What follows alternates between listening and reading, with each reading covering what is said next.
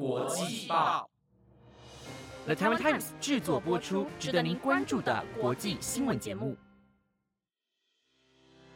欢迎收听台湾国际报，我是怡安，马上带您关心今天七月二十七号的国际新闻重点。在今天的节目开始之前，相信有不少人今天都有出门透透气吧？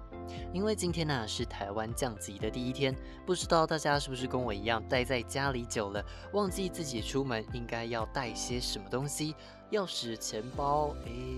还有什么啊？但是呢，在降级的快乐之际，还是要提醒大家，出门还是要记得勤洗手、戴口罩，才能维持住大家快乐逛街的权利哦。那么今天新闻将会告诉您，捷克宣布要捐赠三万剂疫苗给台湾，谁是幕后推手呢？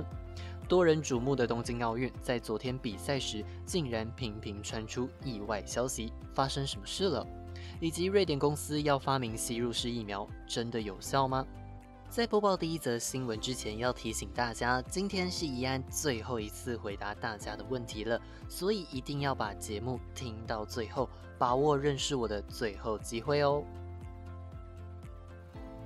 第一则新闻带您关心到，捷克在当地时间二十六号召开内阁会议，并且在会议结束后，捷克卫生部长沃伊泰赫宣布，将会提供疫苗给巴尔干半岛国家、非洲以及亚洲等区域的国家，其中就包括了台湾。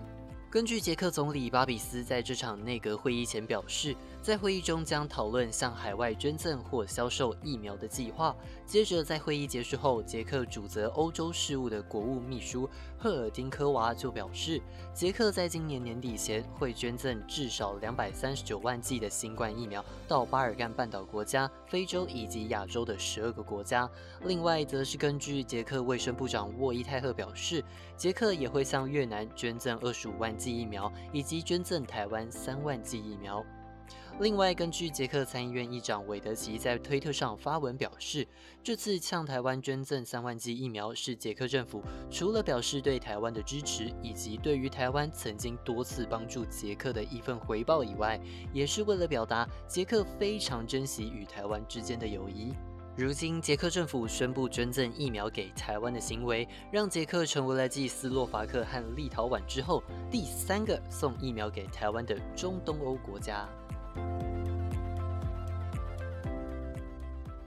接着带大家关心到备受讨论的东京奥运，在本月二十四号正式开赛。目前已经有不少赛事进行完毕，许多国家都得到了好成绩。不过，在昨天举行的男子铁人三项比赛，却频频传出意外，像是开赛时发生摄影船挡住选手，造成多人跳水后又返回原点。另外，还有选手在上岸后趴在地上呕吐的场景，引发了热烈讨论。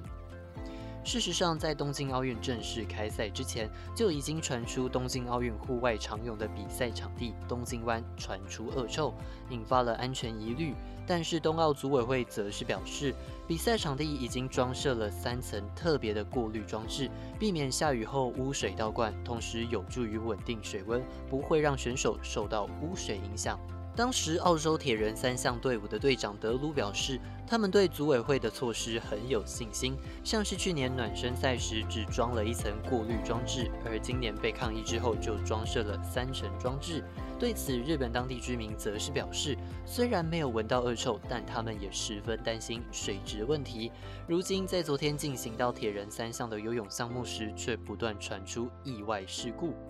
根据彭博社的报道，在比赛进行到游泳项目时，因为有三分之一的选手被一艘载着摄影团队成员的船只挡住，因此只能站在浮台上，导致其他已经跳水的选手们只能回到起点重新开始比赛。接着，在比赛结束后，有许多选手因为东京湾的水质过于糟糕，在终点呕吐，造成现场情况十分惊悚。之外，也让许多国家的媒体痛批东京是先进的城市，却没有完善的污水排放系统。对此，东京污水处理局无奈表示，由于东京的人口过多，导致排放污水的部分难以负荷。假设在之后要建立一套完善的独立雨水污水排水系统，估计要花上一百年的建制时间以及十万亿日元，才有办法彻底解决这项问题。接下来带您关心到，在去年六月时，北韩因为不满脱北者和维权人士在两韩边界投放反平壤传单，单方面的切断与南韩之间的官方军事政治联络管道。不过，在今天，南北韩突然宣布，所有的联系管道已经在今天早上正式恢复。根据北韩官方媒体的中央通讯社 KCNA 报道，在经过南北韩双方最高领袖达成协议之后，南北韩今天采取了一项措施，从七月二十七号，也就是今天早上十点，正式恢复所有两韩之间的通讯联络管道。另外，根据南韩总统办公室发表声明表示，两韩领袖为了改善双边关系，其实从今年四月就开始一直有进行私人信函的往来，而目前恢复双方所有联络管道是作为改善关系的第一步。不过，在南北韩断绝所有联络管道的这一年当中，外界有不少看法。认为美国前总统川普与北韩总统金正恩在二零一八年六月的新加坡会面是由南韩总统文在寅促成的，因此认为南北韩双方关系改善不少，却没想到在隔年二零一九年的川普与金正恩在越南进行二次会面破局，导致北韩大幅减少了与南韩之间的联系，使得双边关系再次陷入僵局。至于在今天南北韩恢复所有通讯管道的协议，是否会让南北韩双边关系？恢复到二零一八年举行三次高峰会的情况，还有待各界观察。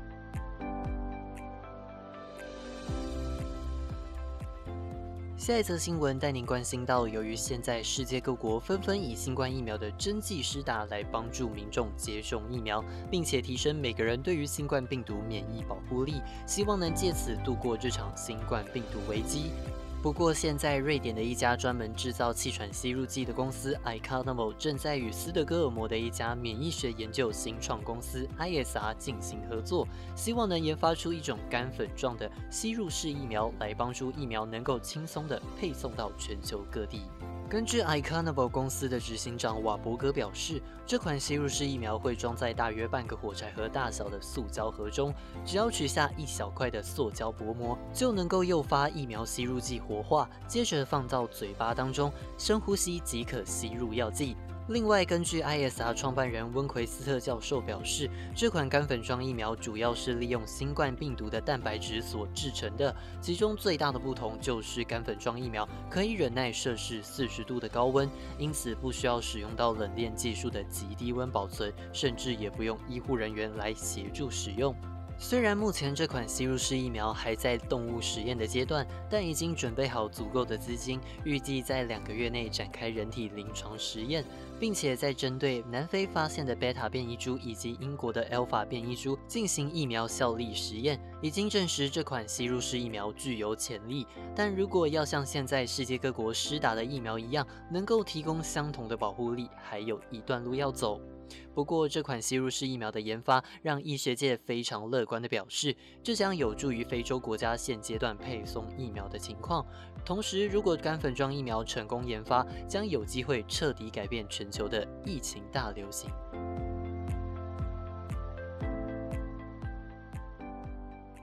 最后带您关心到，数十年以来，世界各地的科学家一直努力在开发预防疟疾的疫苗，希望能帮助到大多数位于非洲最贫穷地区的婴幼儿免于疟疾的感染。因此，德国医药公司 BNT 在近期计划要在2022年底前开始采用 mRNA 技术制作的疟疾疫苗来进行临床试验，希望能根除这类蚊虫传播的疾病。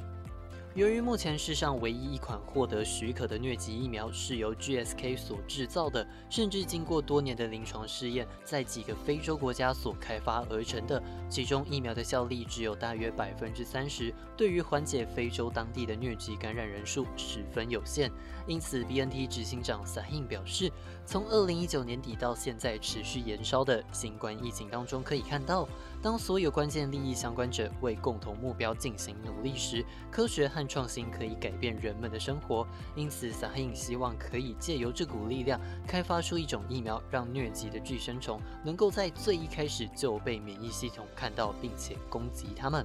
而 BNT 公司之所以选用 mRNA 技术来制造疫苗，是因为 mRNA 疫苗能够促使人体产生一种属于病原体的蛋白质，从而引发免疫反应。也因此 mRNA 疫苗比起传统疫苗来说，开发速度会更快，并且更容易进行调整。不过，BNT 公司表示，在未来的这段期间内，会评估对环子孢子蛋白 （CSP） 的多种候选疫苗，以及在临床前的研究中所发现的新抗原，来选择最有希望的疫苗进行临床实验。同时，也会在非洲找寻适合生产疫苗的基地，帮助非洲当地能够拥有自行生产疫苗的能力。以上就是今天的新闻内容。接下来要来进行我最后一次的问答环节。以下问题都是从 Linktree 当中所搜集到的。首先，第一题是会不会怕蟑螂？诶，因为我家里的蟑螂都是那种小小型的，所以不会到害怕。可是，在外面看到那种从排水沟爬出来的大蟑螂，呃，因为外面。就是出门会穿鞋子，然后又在外面空间大，所以其实恐惧感会比较小。只是反过来说，只要我在家里看到那种大型蟑螂啊，爬得很快啊，我还是会怕啦。我觉得应该不会有什么人不太害怕，可是我自己还是会想办法解决它，不然晚上不能好好睡觉诶。第二题是喜欢的 YouTuber 或脱口秀演员，我喜欢看那个伯恩还有乔瑟夫。伯恩是因为 A 系列总有一些犀利言辞，看了还蛮舒压的。然后乔瑟夫就是因为单纯的能够让我看一看笑出来，所以只要他们出影片，我都会去点来看。第三题是有没有看东京奥运？有，这这个我觉得是。每几年就会有的一些精彩比赛，当然要看一下。那我像是自己有看排球跟桌球，呃，相较之下，我会比较喜欢看排球，因为自己有看过《排球少年》这部动画，那对于规则那一类的就会比较熟悉。所以相较于看桌球，因为不熟悉规则，很容易就会看不懂。那只要台湾队有赢了，其实我都是会很开心的。我相信没有人不开心吧。好，最后一题是喜欢什么季节？我喜欢冬天，因为可以穿很多好看的衣服。虽然我觉得冬天衣服都蛮贵的，尤其是自己搭配的时候啊，其实大家穿出去就是自己用心打扮穿出去，可能别人称赞就会很开心啊。可是我觉得最重要的一点还是因为冬天不会一直流汗啊。不知道大家对于季节有没有同样的想法呢？听完今天的问答之后，如果听众朋友们觉得很可惜没有问到我问题，也不要伤心，赶快到 IG 主页的 Link Tree 当中点选国际报主持群，你问我答，留下你想问问剩下三位主持人的最后问题，千万不要留下遗憾哦。以上就是今天的台湾国际报，本节目由 The Taiwan Times 制作播出，每周一至周五晚上十点将准时带来当天的国际新闻重点。我是易安，我们明天见，拜拜。